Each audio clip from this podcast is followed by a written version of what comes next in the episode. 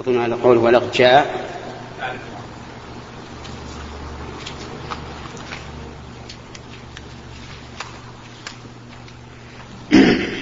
الحمد لله رب العالمين وصلى الله وسلم على نبينا محمد وعلى آله وصحبه أجمعين. أما بعد فهذا هو الدرس فهذا هو اللقاء السادس والثمانون بعد المئة من اللقاءات التي يعبر عنها بلقاء الباب المفتوح. التي تتم كل يوم خميس وهذا الخميس هو السادس والعشرون من شهر جماد الأولى عام تسعة عشر وأربعمائة وألف. نبتدئ هذا اللقاء كما كنا نعتاد بتفسير شيء من كلام رب العالمين عز وجل. انتهينا إلى قول الله تعالى ولقد جاء آل فرعون النذر كذبوا بآياتنا كلها فأخذناهم أخذ عزيز مقتدر. الجملة مؤكدة بالقسم المقدر واللام وقد ولقد جاء آل فرعون النذر يعني قومه وعلى رأسهم فرعون كما قال الله تعالى في آيات أخرى متعددة أن كما أخبر الله تعالى في آية. في آيات أخرى متعددة أنه أرسل موسى إلى فرعون وملئه جاءتهم النذر. النذر قيل إنه بمعنى الإنذار وهو التخويف. وقيل إنه جمع نذير وهو كل ما ينذر به العبد والمراد به الآيات التي جاء بها موسى. كما قال الله تعالى ولقد آتينا موسى تسع آيات بينات وهذا الأخير هو الصحيح أن النذر جمع نذير.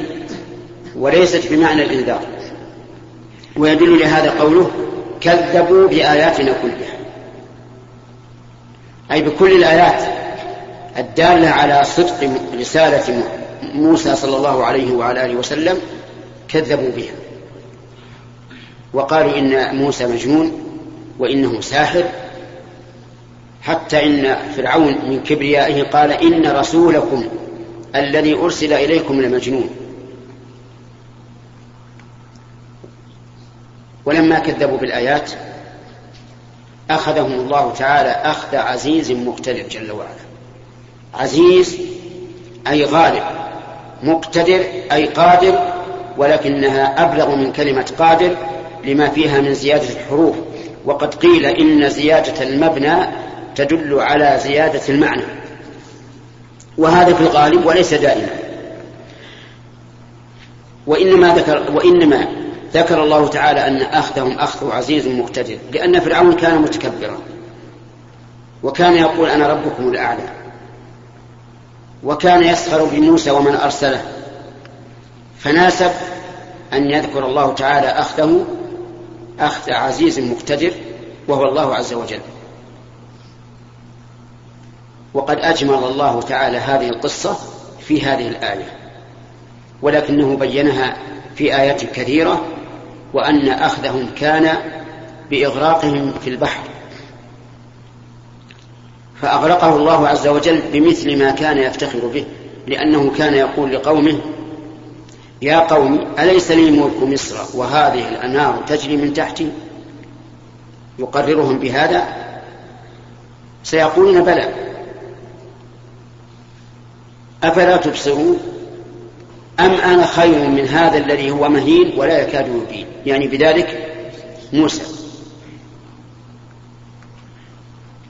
أغرقهم الله باليم حين جمع فرعون وجنود فرعون جنوده واتبع موسى ومن اتبعه ليقضي عليهم ولكن الله بحمده وعزته قضى عليهم ثم قال تعالى أكفاركم خير من أولئكم. الخطاب هنا لقريش. يعني هل كفاركم خير من هذه الأمم السابقة التي أهلكها الله؟ أم لكم براءة في الزبور؟ يعني أم لكم براءة في الكتب أن الله تعالى مبرئكم من من من عاقبة أفعالكم؟ ما الجواب؟ نعم. لا هذا ولا هذا. يعني إما أن يكون كفاركم خير من من الكفار السابقين وإما أن يكون لكم براءة من الله عز وجل كتبها الله لكم أن لا يعاقبكم وكل هذا لم يكن. فليس كفارهم خيرا من من الكفار السابقين وليس لهم براءة بسوء. لهم دعوة ثالثة. أم يقولون نحن جميع منتصر. وأم هنا بمعنى بل الإضرابية وهي إضراب الانتقال يعني بل يقولون نحن والضمير لقريش جميع منتصر جميع هنا بمعنى جمع. ولهذا قال منتصر ولم يقل منتصرون. يعني جمع كثير منتصر على محمد وقومه. هذا معنى كلامه. فأعجبوا بأنفسهم وظنوا أنهم قادرون على القضاء على محمد صلى الله عليه وعلى آله وسلم ورسالته. فماذا كان جوابهم من الله؟ قال الله تعالى سيهزم الجمع ويولون الدبر يهزم أي يخذلون شر خذيلة ويولون الدبر ولا يستطيعون المقاومة ولا المدافعة ولا المهاجمة مع أنهم كانوا يقولون نحن جميع منتصر ولكن لا انتصار لهم. وهذا هو الذي وقع ولله الحمد وأول ما وقع في غزوة بدر. حين اجتمع رؤساؤهم وكبراؤهم وصناديدهم في نحو ما بين تسعمائة إلى ألف رجل في مقابل ثلاثمائة وبضعة عشر رجلا مع النبي صلى الله عليه وعلى آله وسلم فهزموا ولله الحمد شر هزيمة وتحدثت بهم الأخبار. وألقي أربعة وعشرون نفرا من رؤسائهم في قريب من قلب بدر خبيثة منتنة. وهذا شر هزيمة لا شك. ولذا قال سيهزم الجمع ويولون الدبر. هذا عقوبتهم في الدنيا. في الآخرة بل الساعة موعدهم. يعني أضف إلى ذلك أن الساعة موعدهم وهو يوم البعث والساعة أدهى وأمر أي أشد فتكا وأمر مذاقا. لأن عذاب الآخرة أشد من عذاب الدنيا. ثم قال الله عز وجل مبينا ماذا يحدث لهم ولأمثالهم. فقال إن المجرمين في ضلال وسعر في ضلال وسعر الضلال في الدنيا. لا يهتدون. والسعر في الآخرة. أي, في نار شديدة التأجج تحرقهم كلما نضجت جلودهم بدلهم الله جلودا غيرها ليذوقوا العذاب ويحتمل أن أن قوله في ضلال أي في ضلال عن الطريق الذي يهتدون به إلى إلى إلى الجنة لأنهم ضلوا في الدنيا فضلوا في الآخرة. يوم يسحبون في النار على وجوههم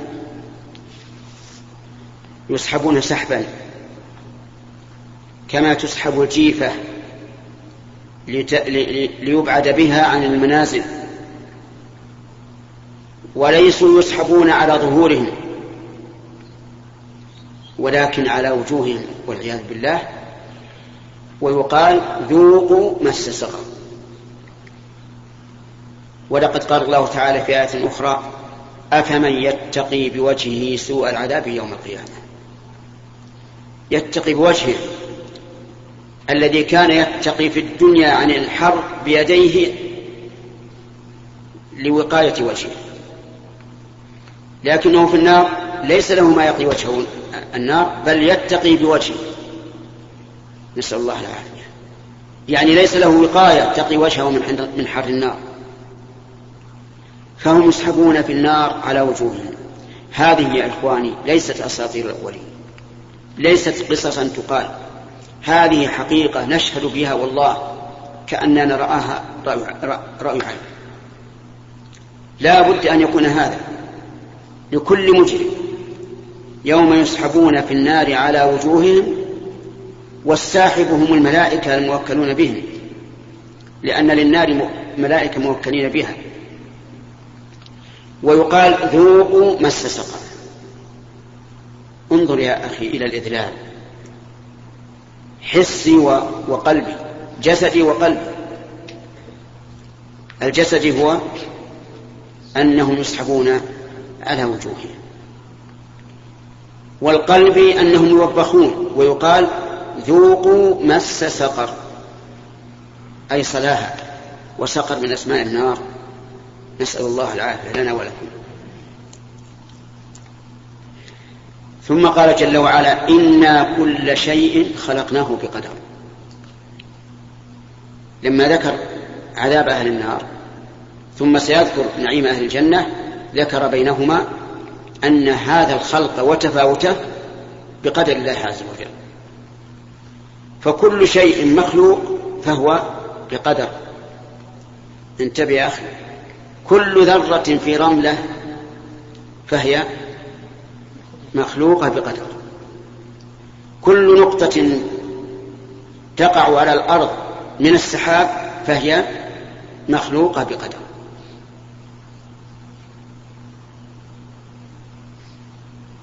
كل شيء. كل شيء تعم ما سوى الخالق.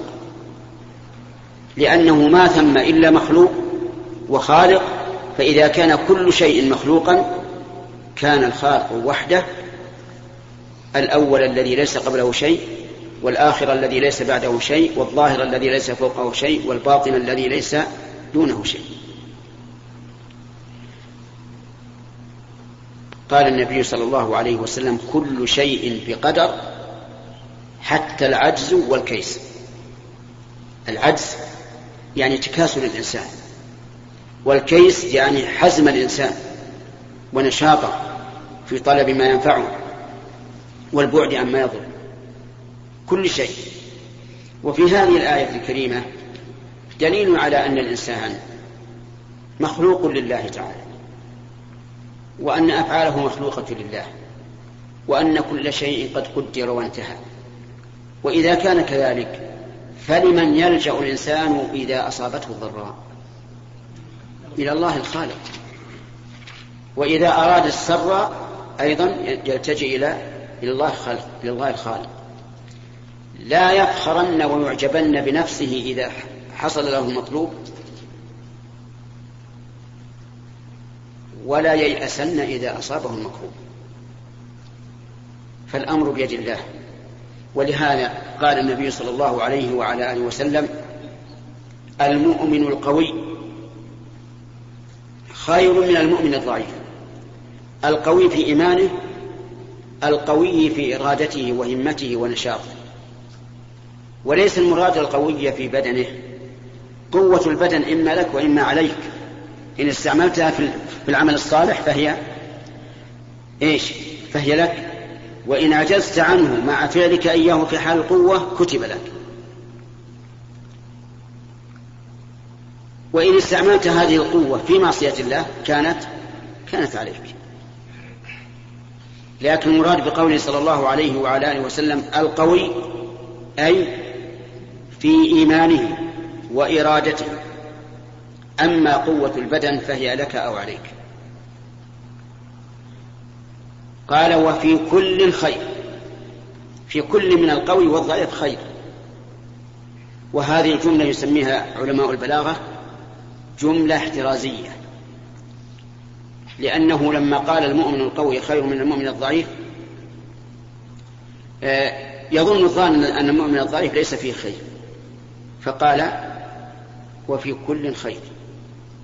ولها نظائر. قال الله تعالى لا يستوي منكم من أنفق من قبل الفتح وقاتل. يعني من قبل صلح الحديبية. وقاتل أولئك أعظم درجة من الذين أنفقوا من بعد وقاتلوا. وكلا وعد الله الحسنى كل من هؤلاء وهؤلاء. يعني فلا تظن أن هذا التفاوت يحط من قدر الآخرين ويحرمهم الخير. وقال تعالى لا يستوي القاعدون من المؤمنين غير أولي الضرر والمجاهدون في سبيل الله بأموالهم وأنفسهم. فضل الله المجاهدين بأموالهم وأنفسهم على القاعدين درجة بعدها وكل وعد الله الحسنى. فهنا قال النبي صلى الله عليه وسلم المؤمن القوي خير وأحب إلى الله من المؤمن الضعيف وفي كل خير احرص على ما ينفعك. واستعن بالله ولا تعجز. فإذا فعلت ذلك حرصت على ما ينفع واستعنت بالله وكنت حازما نشيطا قويا في مرادك إن أصابك شيء قال فإن أصابك شيء فلا تقل لو أني فعلت كذا لكان كذا وكذا. ولكن قل قدر الله يعني هذا قدر الله. وما شاء فعل فإن لو تفتح عمل الشيطان. أنت عليك أن تسعى الخير وليس عليك أن يتم لك ما تريد. المهم أن كل شيء بقدر حتى العجز والكيس. فمن قدر الله له الهداية فبالقدر ومن قدر الله الشقاء فهو بقدر. ولكن ما السبب لتقدير الله الشقاء على العبد؟ هو نفس العبد. لقول الله تعالى فلما زاغوا أزاغ الله قلوبهم والله لا يهدي القوم الفاسقين قال وما أمرنا إلا واحد يعني ما أمرنا فيما نريد أن يكون إلا واحدة أي إلا مرة واحدة. مرة واحدة. بدون تكرار. كلمح بالبصر بدون تأخر. سبحان الله. أمر الله عز وجل. واحدة. لا تكرار. والثاني بسرعة فورية أسرع ما يمكن أن يكون. كلمح بالبصر. كن فيكون. كن فيكون. واشتهر عند العوام يقولون يا من أمره بين الكاف والنون. وهذا غلط. ليس أمر الله بين الكاف والنون. بل بعد الكاف والنون. لأن الله قال كن فيكون. متى؟ بعد كن. فقولهم بين الكاف والنون غلط. لأنه ما تم الأمر بين الكاف والنون. لا يتم الأمر إلا بالكاف والنون لكنه بعد الكاف والنون فورا. كلمح بالبصر. وإن شئت أن ترى عجائب ذلك فانظر إلى الزلازل. تصيب مئات القرى أو آلاف القرى. وبلحظة واحدة تعدم بلحظة واحدة. لو جاءت المعاول والدركترات والقنابل ما فعلت مثل فعل لحظة واحدة من أمر الله عز وجل. واسأل الخبراء بالزلازل تجد الجواب. انظر إلى ما هو أعظم من ذلك.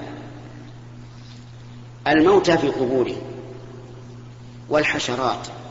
والحيوانات وكل الأشياء.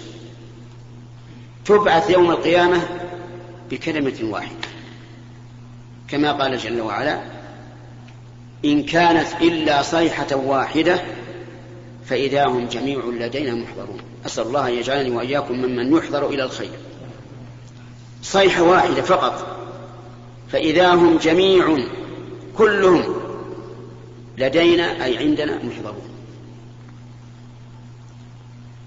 فصدق الله عز وجل وعده. وما أمرنا إلا, إلا واحدة كلمح بالبصر مثل لمح البصر.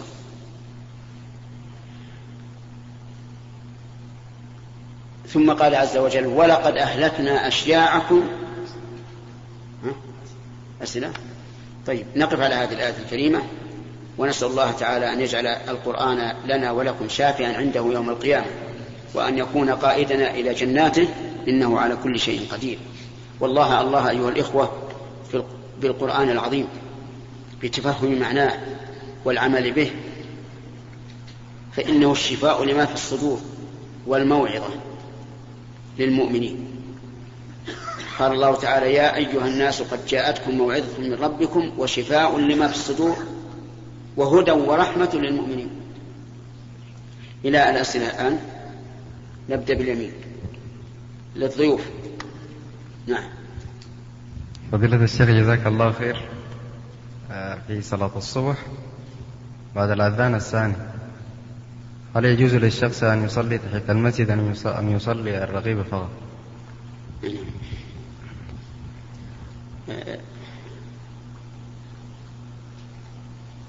إذا دخل المسجد بعد أذان الفجر وأراد أن يصلي.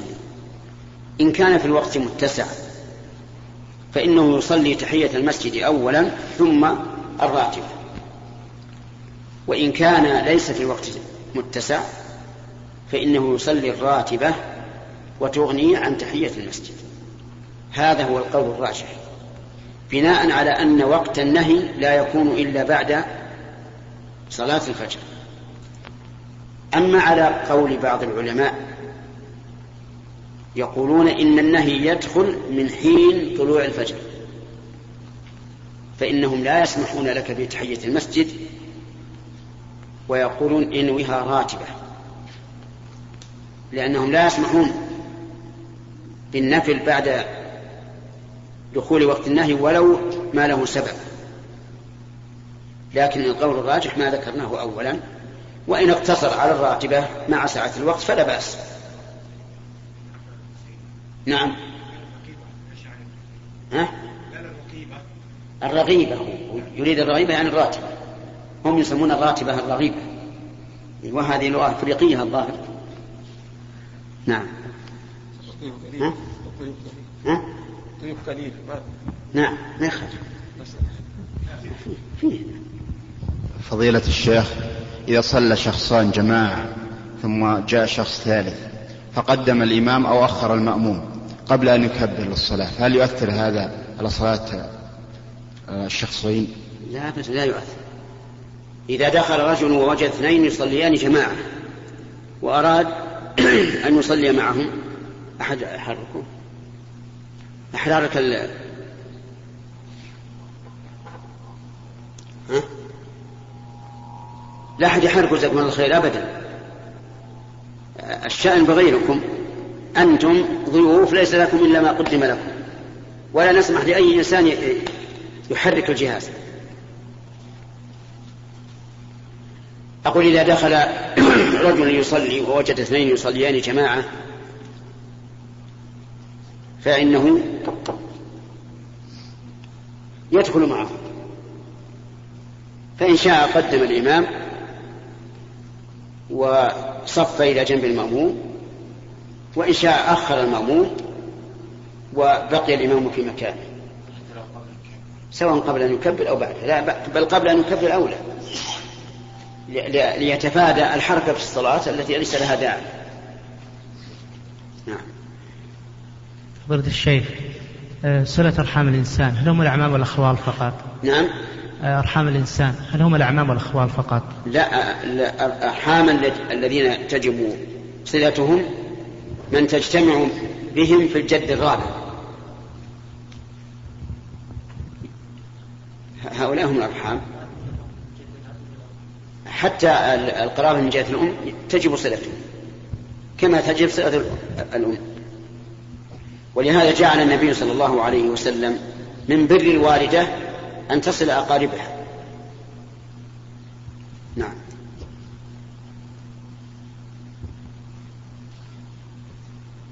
يا شيخ رجل يعمل بالتجارة ولكن عنده أشياء آه، لا يقدر يعني أن يؤمنها مثلا في مبالغ. ويأتي شخص يطلبها من منطقة ثانية وهو يأتي بها. ويحضر له المبلغ وصاحب المحل يأتي له في هذا الطلب. فما رأيكم في هذا؟ يعني أنه يشتري بضاعة من بلد آخر. من بلد آخر ويحضرها له عن طريق هذا المحل. ولكن يقدم المبلغ ويأتي له في يوم بعد يوم أو يومين هذا الطلب. يعني أتيت إلى رجل صاحب دكان. نعم. وقلت أريد السعر الفلاني. نعم. قال ما هي عندي؟ نعم. كذا؟ نعم. أحضرها لك من بلد آخر. نعم. وأعطاه الثمن مقدم. مقدما. نعم. فلا بأس على أن يكون صاحب الدكان وكيلا له. في المعتمد وكيلا له. يعني يشتري له من البلد الآخر. وأما أن يشتريها من صاحب الدكان مباشرة وهي لم تصل إليه فلا يجوز. أما فهمت؟ نعم يا شيخ. هل فهمت ولا لا؟ لا أنا ما فهمت. ما فهمت. طيب. آه لنفرض أنك صاحب الدكان. نعم. وأنا أحتاج السلعة الفلانية. وليست عندك. فهمت؟ نعم. بعتها علي على أنك ستجلبها من البلد الآخر. نعم. هذا لا يجوز. لأنك بعت ما لا تملك ولا تدري ربما تبيعها علي بمئة وتكون قيمتها في البلد الآخر قد ارتفعت وبلغت مئتين. أو تبيعها علي بمئة بناء على أنها بخمسين ثم تكون نزلت إلى ثلاثين. هذا لا يجوز. أما إذا قلت نعم أنت وكيلي اشتري لي من البلد الفلاني ولك أجرة المثل. هذا لا بأس به. فتشتريها من هناك على أنها على نصيبي وإذا حضرت سلم سلمتني إياها وأعطيتك عليها أجرة آه، الوكالة. يعني الأجرة ما أخذها إلا بعد ما تحضر هذه السنة الأجرة هي وأيضا لا تبيع عليه. أهم شيء أنك ما تبيع عليه. نعم. تقول أنا والله ما عندي. لكن خبرنا في أناس في البلد الآخر عندهم هذه السلعة. فأقول لك إذا أنت وكيل اشترها لي ولك أجرة المثل. طيب إذا كنت وكيل شركة معتمدة وكيل شركة معتمدة وأنا مثلا نفس السعر اللي يبيع فيه الشركة مثلا في المدينة أو في أي مكان أنا أبيع بنفس المنطقة بنفس إيه. السعر. بس أنا عملت أحضرها. لا بأس إذا كنت وكيلا للشركة فلا بأس أن تبيع باسم الشركة. جزاك الله خير يا شيخ المسألة السابقة هذه ما تكون من باب السلام؟ لا. لا ما من باب السلام. السلام لابد أن يكون مؤجل بأجل معلوم. له وقع في الثمن. يا شيخ جزاك الله خير. رجل ورث مالا من أبيه وهذا المال آه، يعني قد اختلط به الربا وغير الربا. يعني والده كان يعمل في التجارة. نعم. فحكم هذا المال ميراث هذا المال. لا بأس به. يرثه حل- حلالا له.